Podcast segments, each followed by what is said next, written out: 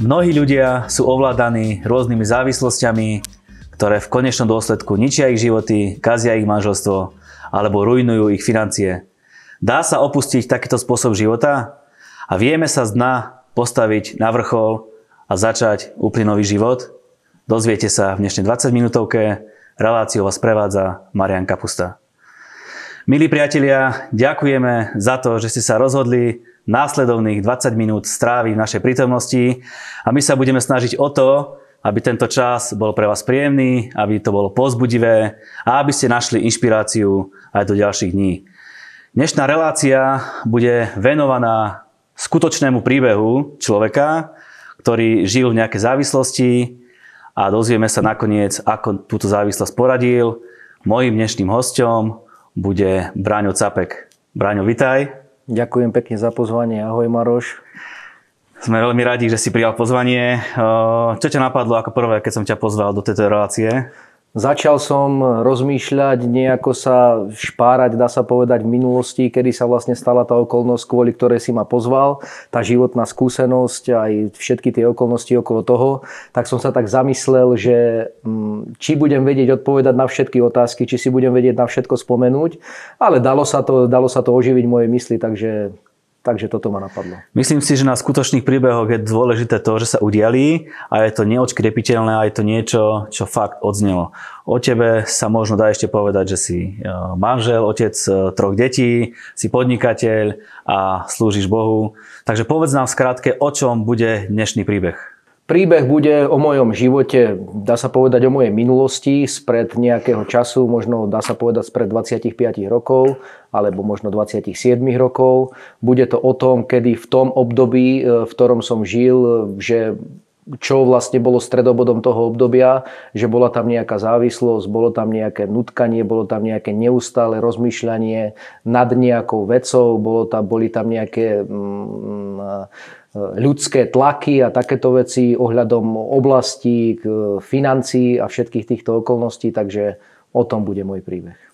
Tak e, povedzme si, aká závislosť to bola? Závislosť to bola taká, že e, dostal som sa do takého stavu, kedy skrze nejakých ľudí som e, podľahol jednej veci, čo sa týka stávkovania a prehrávania peňazí a okolnosti okolo toho. Neboli to automaty, ale bolo to konkrétne stavkovanie, bolo to prehrávanie financií, mm-hmm. bolo to, a dostalo sa to až do takého bodu, kedy v živote som nevedel proste rozmýšľať nad niečím iným alebo nad e, okolnostiami života, ktoré vlastne, ktorými som prechádzal, ale neustále ma to viedlo k tomu, že musím niečo urobiť preto, aby tie financie, ktoré som do toho dal, sa vedel mhm. nejako vrátiť naspäť a aby sa dostali znovu do mojej jeho vrecka.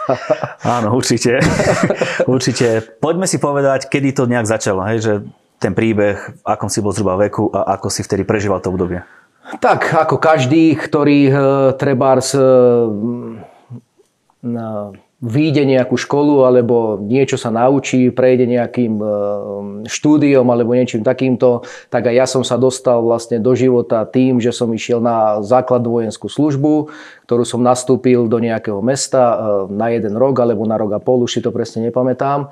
Keď už táto vojenská základná služba mala končiť, tak som sa tam dostal do nejakej partie, ktorá e, prevádzkovala tieto hry. Organizovaný tieto, hazard. Áno, tieto stavkovania. A ja som sa tam nejako do toho priplietol, nejako ma tam medzi seba zobrali a začal som to aj ja vlastne praktikovať, že som začal aj ja z tých peňazí, ktoré som vtedy mal, nejako stávkovať. Niekedy to vychádzalo, niekedy to nevychádzalo samozrejme. Tak som sa ja dostal do takéhoto kolobehu. Mm-hmm. Hovorím, že bolo to na vojenskej službe. Potom, keď som vojenskú službu dokončil, a trebalo sa rozhodnúť pre nejaké zamestnanie, tak mi bolo ponúknuté na tejto vojne, že môžem ostať ako vojak z povolania, tak som tam ostal, ale v tomto kolobehu, do ktorého som sa dostal, tak patrili aj tí ľudia, ktorí už pracovali v tejto branži, čo sa mhm. týka mm-hmm. vojakov z povolania. Takže toto ako také neprestalo, bol som neustále v tomto kruhu. Takže tam sa to nejako začalo mlieť a tam sa začal nejaký ten môj životný príbeh dá sa povedať, v zlej oblasti. Hej. Mhm. A bolo to z začiatku veľmi také nevinné, že akože skúsil si a celkom to prinášalo nejaké šťastie do tvojho života? Dá sa povedať, že to bolo úplne nevinné. Dá sa povedať, že už teraz si ja nespomeniem, že akým spôsobom som do toho vhúpol, ale bolo to úplne, úplne, úplne niečo nevinné. Hej. Niekto niekde niečo vyhrával, som sa o tom dozvedel, tak ten človek, ktorý mi o tom rozprával, povedal, že je to jednoduché samozrejme, tak som to skúsil aj ja s oveľa menším obnosom, akým to robil on. No, vyšlo to zo začiatku možno párkrát, ale potom samozrejme to nevychádzalo a už som sa dostal do jedného kolotoča a... Uspokojovalo ťa to? Myslíš finančne? Áno. E, finančne určite áno. Každý človek mladý, ktorý nastupuje do života, chce si po prípade založiť rodinu alebo má nejaké vyhliadky, nejakého dobrého, úspešného života, tak si chce niečím vždycky privyrobiť alebo nejako pomôcť, tak e, samozrejme každá, každý peniaz bol vtedy dobrý. Mm-hmm. Hovorím, niekedy to vyšlo, niekedy to nevyšlo, niekedy to bola väčšia suma, niekedy to bola menšia suma, ale dalo sa to. Vtedy mm-hmm. som ešte to tak nepocitoval, aj keď som tie peniaze prehrával, že by ma to nejako trápilo alebo niečo podobného. Aký bol pocit to, že čakáš na výherný tiket? Že podáš a čakáš. Aké, aké to vlastne bolo? Určite ľudia, ktorí pozerajú športové zápasy, športové prenosy a rôzne takéto veci a ktorí možno ani nestavkujú a majú nejakého svojho favorita v nejakom mužstve alebo v niečom takomto, tak očakávajú, že to mužstvo vyhrá. Ja som toho favorita samozrejme nejakého extra nemal. Vsádzal som na tie zápasy alebo na tie veci, ktoré som, ktorým som, dá sa povedať, nie že rozumel, ale ktoré som možno videl hej, na tie ligy európske a takéto veci. A hovorím, že Niekedy to niečo prinieslo, niekedy nie. Musel si byť veľmi zbehlý v tabuľkách, v štatistikách. To sa časom tak nabalilo, že som poznal všetky mužstva zo všetkých európskych e, štátov, dá sa povedať, dá sa povedať na spameť, takže mm-hmm. keď, sa, keď sa niečomu venuješ 10-12 hodín denne, tak sa to proste na človeka nalepí. Ako si získal peniaze na to, aby si mohol stavkovať? Prvom rade je dobré asi možno povedať to, že už v tom štádiu, keď som potreboval peniaze na hranie jednotlivé, musel som sa do toho dostať. Samozrejme, práca už na to nepostačovala, zárobok, ktorý vtedy bol, tak na to nepostačoval, aj keď bol dobrý. A Jednoducho už na to nepostačoval, lebo financie sa prehrávali, niekedy sa vyhrávali a ten kolobeh už mm. na to nepostačoval ako taký prirodzeného zárobku. Tak samozrejme už potom prišli, lebo býval som u rodičov, prišli nejaké klamstva na rodičov, hej, ja som ich nejako, nie že potreboval peniaze od nich, ale začal som si ich od nich nejako požičiavať, potom neskôr brať, potom neskôr brať zlato ich a dávať do záložne a všetky mm. tieto veci. Takže takýmto spôsobom sa dostal, som sa dostal. Ako reagovali rodina? Rodina najskôr sa to nedozvedela samozrejme, až potom, keď začali prichádzať zo záložní a z rôznych inštitúcií papiere domov, že treba niečo si prísť vyplatiť, tak prišli na to, že som niečo zobral. Tak samozrejme museli to aj zaplatiť oni, lebo ja som na to samozrejme financie nemal. Stalo sa to asi viackrát, že som založil ich rodinné veci, hej. Mm-hmm. A proste takto. Z toho, čo rozprávaš, je zrejme, že si zadlžil asi aj seba, aj blízkych. Zhruba vieme povedať, o akú sumu sa jednalo? Rodičia ako takí, e, ešte keď som slúžil na vojne ako vojak, klasická vojenská služba, už vtedy, keď som hovoril o tom, že som sa do toho dostal, tak za mňa nejaké dlžoby vyplatili. Nebolo, neboli to nejaké extra veľké sumy, možno keď si dobre pamätám, tak 25 tisíc korún, 30 tisíc korún, neviem, ale takto sa to nejako pohybovalo. No a potom, keď už som vlastne pracoval ako vojak z povolania, tak som si napožičiaval peniaze od svojich rôznych kolegov, boli to väčšie sumy od niekoho možno 30, 40, 50 tisíc. Mm-hmm. Až som sa dostal na nejakú sumu okolo, ktorú si pamätám, okolo 200 tisíc, že to bolo. A to už bolo nereálne splatiť za nejaký krátky čas. Chcem sa pozrieť na to očami závisláka. Hej? Ako si vtedy vnímal život? Ako si vnímal svoju budúcnosť? Na čím si rozmýšľal? A či si vôbec rozmýšľal? Postupom času sa to dostalo až do takého štádia, keď moja myseľ nebola schopná eh, reagovať a rozmýšľať nad vecami bežného života, ako je práca, ako je rodina, ako je normálny bežný život mladého človeka, že by som sa zapodieval nejakými normálnymi vecami. Proste myseľ sa do toho tak dostala, že ja som nebol schopný myslieť a reagovať v práci na rôzne veci, ktoré odo mňa chceli moji nadriadení, takým spôsobom, že by som myslel len na to. Neustále proste moja myseľ bola zahádzaná tými okolnostiami ohľadom hrania tak, že už proste nevedel som myslieť na mm-hmm. iné veci. Plánovanie budúcnosti? Plánovanie budúcnosti sa s tým nedá absolútne spojiť, lebo budúcnosť vtedy pre mňa bola iba to vyhrať a vrátiť peniaze. Mm-hmm. To bola jediná budúcnosť, ktorá bola. A reálne si chcel vrácať tie peniaze, keby si vyhral? Alebo by si ich použil zase na, na Reálne som ich chcel vrácať, ale keď som ich aj vyhral, tak aj tak sa tam vrátili naspäť. No, Takže vrátil som možno nejakú časť, ale vo väčšine prípadov som nevrátil nič. Áno, je to známy kolobeh eh, ľudí, tak. ktorí tým prechádzajú. Ako reagovala rodina? Bol si vtedy slobodný, alebo už bol nejaký vzťah s niekým? Bol som vtedy slobodný. Samozrejme, ako mladý chalan, mladý človek eh, som chcel mať rodinu, chcel som mať zázemie, chcel som vstúpiť do manželstva tak som nejakým spôsobom vo svojej mysli ešte zapracoval, že akým spôsobom by tá manželka možno mohla vyzerať, alebo mm-hmm. akým spôsobom sa dostať k nejakej vôbec, nejakému priateľstvu ako takému. Tak som si spomenul, ešte však nebolo to tak dávno, kedy sme skončili školu, chodili sme tu na s rovesníkmi z blízkosti do školy tak som oslovil jednu kamarátku, s ktorou som chodil dlhé roky do školy, že či by sme nešli na nejakú kávu alebo na nejaké posedenie a takýmto spôsobom nejakým sme sa dostali do nejakého vzťahu. A ako reagovala na túto závislosť? Otvoril si karty hneď pred, pred ňou, že pozri sa, mám problém? Alebo aj ju si začal klamať? Život závisláka je život klamstva, jednoznačne. Každé jedno slovo, ktoré mne vtedy vyšlo z úst, dá sa povedať, že bolo klamstvo Nemalo to s pravdou absolútne nič spoločné a tak som vstúpil aj do tohto vzťahu vlastne, že má teda terajšej manželke, s ktorou vtedy som vlastne chcel mm-hmm. nadviazať vzťah, tak e, som nepovedal o tom ani pol slova. Samozrejme, ona bola rada, že som ju oslovil, že sme nejakým spôsobom vošli do nejakého vzťahu a takto sa to vyvíjalo, že proste ja som neustále klamal. Posúďme sa na tú svetlejšiu stránku. Kde pomalinky začalo sa javiť to, že sa z toho dostávaš, alebo ako to celé začalo? Fú, ešte by som možno spomenul takú vec, že e, tým, tým časom, ktorý vlastne vtedy prebiehal, som e, potom e, priateľku pozval, teda nie, že pozval, požiadal o ruku. Ona samozrejme súhlasila, bola nadšená až potom, keď sme sa kvázi, nie, už aj predtým, keď sme sa kvázi mali zobrať, tak vyšlo toto všetko najavo skrze mojich rodičov, lebo oni prišli, lebo už domov e, ako takých som nechodil, mm. do práce už takisto nie, lebo som chodil poza prácu, kde neustále na mne niekto číhal, že potrebuje vrátiť peniaze. Mm. Tak e, takýmto spôsobom sa môj život odvíjal, takže manžel, nie manželka, lebo vtedy ešte manželka nebola, na to nejakým spôsobom prišla skrze mojich rodičov Samozrejme nebola nadšená z toho, kto by bol a nejakým spôsobom som ju do toho ako keby natiahol, ale s tým, že už sa viac menej nedalo cúvnuť od e, manželstva. Mm-hmm. Tak aký mali okolnosti potom ďalší spád? Ďalší spád okolností môjho života mali taký, že sme sa zobrali. Aj napriek tomu si ma zobrala.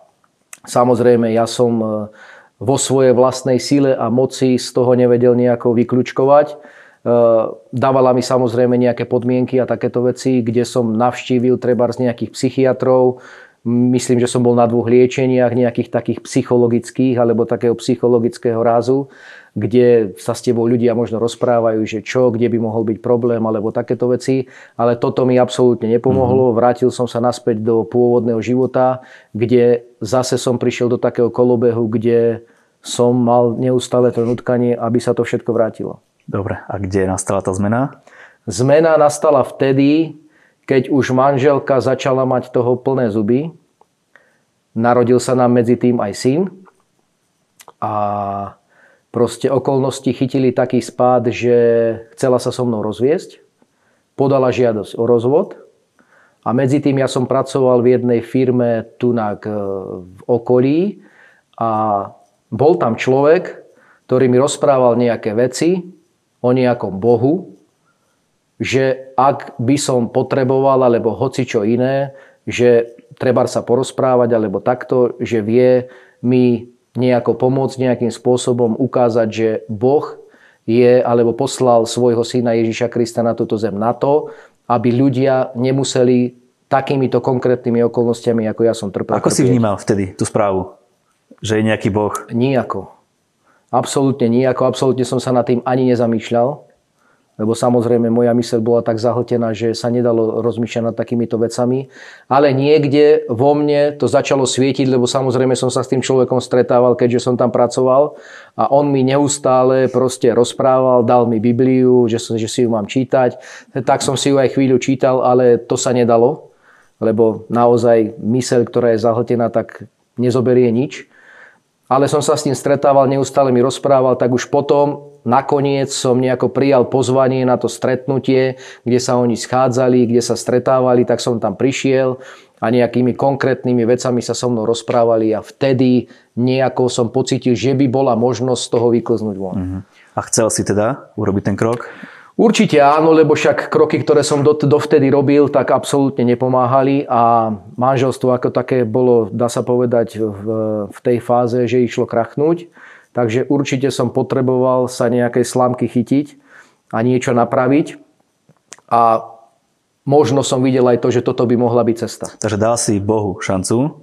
Určite áno. A ako? Volal si na neho, alebo prišlo to nejak inakšie?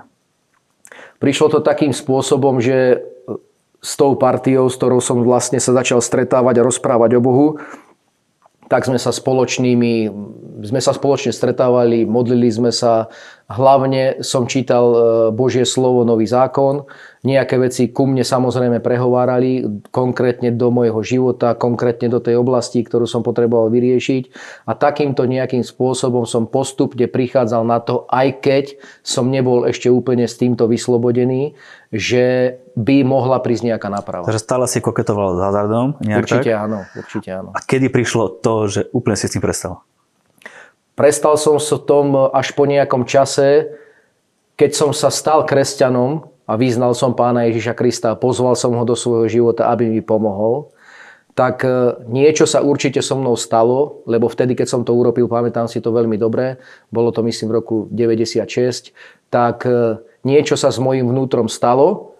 Zmena ako taká v mojej mysle nenastala hneď. Ešte neustále ma to viedlo k tomu, nejakým spôsobom tie financie získať, samozrejme vrátiť, lebo veľa dlžníkom som dlhoval peniaze. Chcel som to nejako urýchliť, aby ten proces sa urýchlil toho vracania. A nejakým takýmto spôsobom po nejakom čase, myslím, že po 3 štvrte roku kresťanského života, e, nastala taká situácia, kde sme sa stretli v cirkvi, aj s manželkou už, lebo ona medzi tým samozrejme žiadosť na rozvod stiahla, mm-hmm. lebo nejakú zmenu na mojom živote videla. Nejakým spôsobom medzi tým sa obratila aj ona, takisto vyznala pána Ježiša Krista svojimi ústami. A potom na jednom zhromaždení mi ešte našla tiket v mojom vrecku, posledný. Začala samozrejme plakať, lebo si myslela, že sa navracia stará doba mm. znovu. Ale nie, ďaká Bohu. Ja som tam potom e, činil pokanie z toho hriechu. E, ľudia sa za mňa modlili a odvtedy to proste prestalo. Odvtedy prišla absolútna zmena. Absolútna. Čo nasledovalo potom? Nasledovalo potom, že už som videl, že nemusím nad tým neustále rozmýšľať. Mm-hmm. Absolutne moja myseľ bola očistená. Už fakt ani, možno zo pár myšlienok ešte prišlo urobiť to, ale už som mal tú moc v sebe to proste neurobiť. Už som nenavštevoval tie miesta, nekupoval som si noviny, ktoré sa tým zaoberali, rôzne tie športové denníky a už proste som vedel, že som nad tým zvíťazil. Mm-hmm. Eh, podarilo sa ti vrátiť peniaze, ktoré si si požičal? Začal som pracovať v dvoch prácach, myslím. A myslím, že tá, ten finančný obnos, ktorý bol okolo 200 tisíc korún cca, tak sa nám podaril zázračne vrátiť za nejakú dobu rýchlu, rok, rok a pol. Eh, ľuďom, ktorým som to dlhoval a posielal financie, lebo som už nemal na nich kontakt v tej práci, ktorej som pracoval, už som nepracoval tak som im to posielal e, na meno, šekom. Niektorí, nie, od niektorých sa mi to vrátilo naspäť, zrejme tam už nebývali alebo niečo podobného. A niektorým tým, ktorým som to posielal a prichádzalo im to, tak som tú sumu dlžnú, ktorú som dlhoval, splatil a tým pádom to bolo vyrovnané. Keď porovnáš svoj život vtedy a teraz, aký žije život teraz? To sa asi ani nedá porovnať. Proste hlavne ten myšlienkový a depresívny život, kedy neustále si nútený myslieť na nejaké veci, sa nedá porovnať so slobodnou mysľou. Mm-hmm. Absolútne nie. A peniaze s tým nemajú nič spoločné. Ten tvoj životný pocit z tej doby a z dnešnej doby je iný. A v čom je iný? Ako som povedal, je neporovnateľný, lebo ako som hovoril na začiatku, nevedel som si už spomenúť na ten starý život. Určite by som sa nechcel do ňoho vrátiť nejakým spôsobom. A iný je v tom, že proste dalo sa do poriadku manželstvo, prišli deti, prišla práca, prišlo podnikanie, prišli všetky ostatné veci a život sa stal zrazu radostným. Čiže dalo by sa povedať, že ty si z tej závislosti vyšiel nie prirodzeným spôsobom, ale jednoznačne vieš povedať, že to bolo na základe Božieho dotyku. Tak ako sme rozprávali, e, snažil som sa výjsť z tohto neustáleho kruhu a zo života aj prirodzenými vecami, ako boli tie liečenia a všetky ostatné veci a rozprávania sa s rôznymi psychológmi, ale toto k ničomu neviedlo. V mhm. mojom živote jedinú nápravu, ktorá, ktorá mi pomohla, bol Ježiš Kristus. Skús povedať ľuďom, ktorí možno sú v nejakých závislostiach, tie závislosti môžu byť na alkohole, na drogách, na rôznych neduhoch. Skús nejako im prihovoriť sa, ako by mohli tou závislosťou prejsť a ako by ňou mohli nad ňou zvíťaziť. Ono sa to asi ťažko rozpráva, nejaké rady sa dávajú, lebo však aj mne dávali ľudia rady rôzne a človek, ktorý nechce, tak to neposlúchne. Ale ja osobne som vedel už vtedy v tom čase, že pokiaľ budem navštevovať tie miesta, kde sa dejú tieto veci, či už je to hazard, alebo či už sú to drogy, alebo či už sú to rôzne iné závislosti, rôzne iné veci. A keď budem navštevovať tieto miesta, alebo kupovať si tie noviny, tak som vedel, že sa z toho nikdy nedostanem. Uh-huh. Čiže moja rada je taká, že proste keď niekto treba strpí takýmito vecami, ako je hazard, Drogy neviem posúdiť, lebo som v tom nikdy nebol, ale myslím si, že je to možno podobná závislosť, akurát to ničí telo aj všetko ostatné. Tak si myslím, že proste človek sa musí od toho úplne odtrhnúť. Ale nedá sa to spraviť vo svojej sile. Uh-huh. Spomínal si, že si volal na Boha a že si vyznával Boha. Spomínal si, že bola nejaká modlitba. Bol som vychovaný ako kvázi kresťan v kresťanskej rodine. Rodičia sa ma snažili viesť k nejakej viere a určite v tých časoch, kedy som potreboval pomoc, som volal na Boha, ale volal som na zlého Boha. Aj keď som si myslel, že je to zlý, teda aj keď som si myslel, že je to kvázi dobrý Boh, nemal som o ňom absolútne žiadnu páru. Bol som vychovávaný, ako som už povedal, v kresťanských nejakých tradíciách, ale neviedlo ma to k tomu, alebo neviedli ma rodičia k tomu, aby som vedel spoznať Boha ako živého Boha. Mm-hmm. Takže na toho Boha teraz spolu zavoláme a poprosím ťa, môžeš nás viesť k modlitbe spasenia, aby ľudia, ktorí nás sledujú, pozerajú a trpia nejakými závislosťami, aby skrze to, že budú po nás opakovať, mohli byť oslobodení. Takže jednoduchou modlitbou, ak môžem, nebeský Otče, ďakujem Ti za obeď Ježiša Krista, Tvojho Syna, ktorého si poslal na túto zem, aby vylial svoju drahocennú krv aj za mňa, za môj život, Ďakujem ti, pane, odpusti mi moje hriechy, všetky moje veci, prosím ťa, vysloboď ma z rôznych závislostí, chcem viesť nový život, ktorý sa dá v Ježišovi Kristovi a v preliatej krvi Ježiša Krista. Ďakujem ti za to, pane, v mocnom mene Ježiš. Amen. Amen. Ak si sa modlil s nami túto modlitbu, Biblia hovorí, že si spasený, že si zachránený a začínaš nový život. Kľudne nás môžeš kontaktovať na niektoré miesta, ktoré uvidíš teraz v popise. Braňo, ďakujem za tvoj príbeh, myslím si, že bol veľmi mocný a poprosím ťa ešte o záverečné zhrnutie a záverečné slovo našim divákom. Som šťastný človek, dá sa povedať. Spoznal som Ježiša Krista, spoznal som toho Boha, ktorý stvoril svet svojim slovom, spoznal som vieru ako takú. Je napísané v Božom slove, že bez viery nie je možné ľúbiť sa Bohu a postupným životom, ako chodím a robím ako kresťan a snažím sa žiť kvázi dobrý život, snažím sa viesť svoju rodinu k Bohu. Môžem povedať, že nič lepšie ma asi nemohlo stretnúť a takto asi nemôže nič lepšie stretnúť ani žiadneho človeka.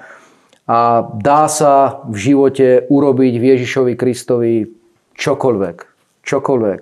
Dá sa mať dobrá rodina, dá sa mať zdravie, dá sa mať uzdravenie, vyslobodenie, dajú sa mať financie, dá sa mať všetko.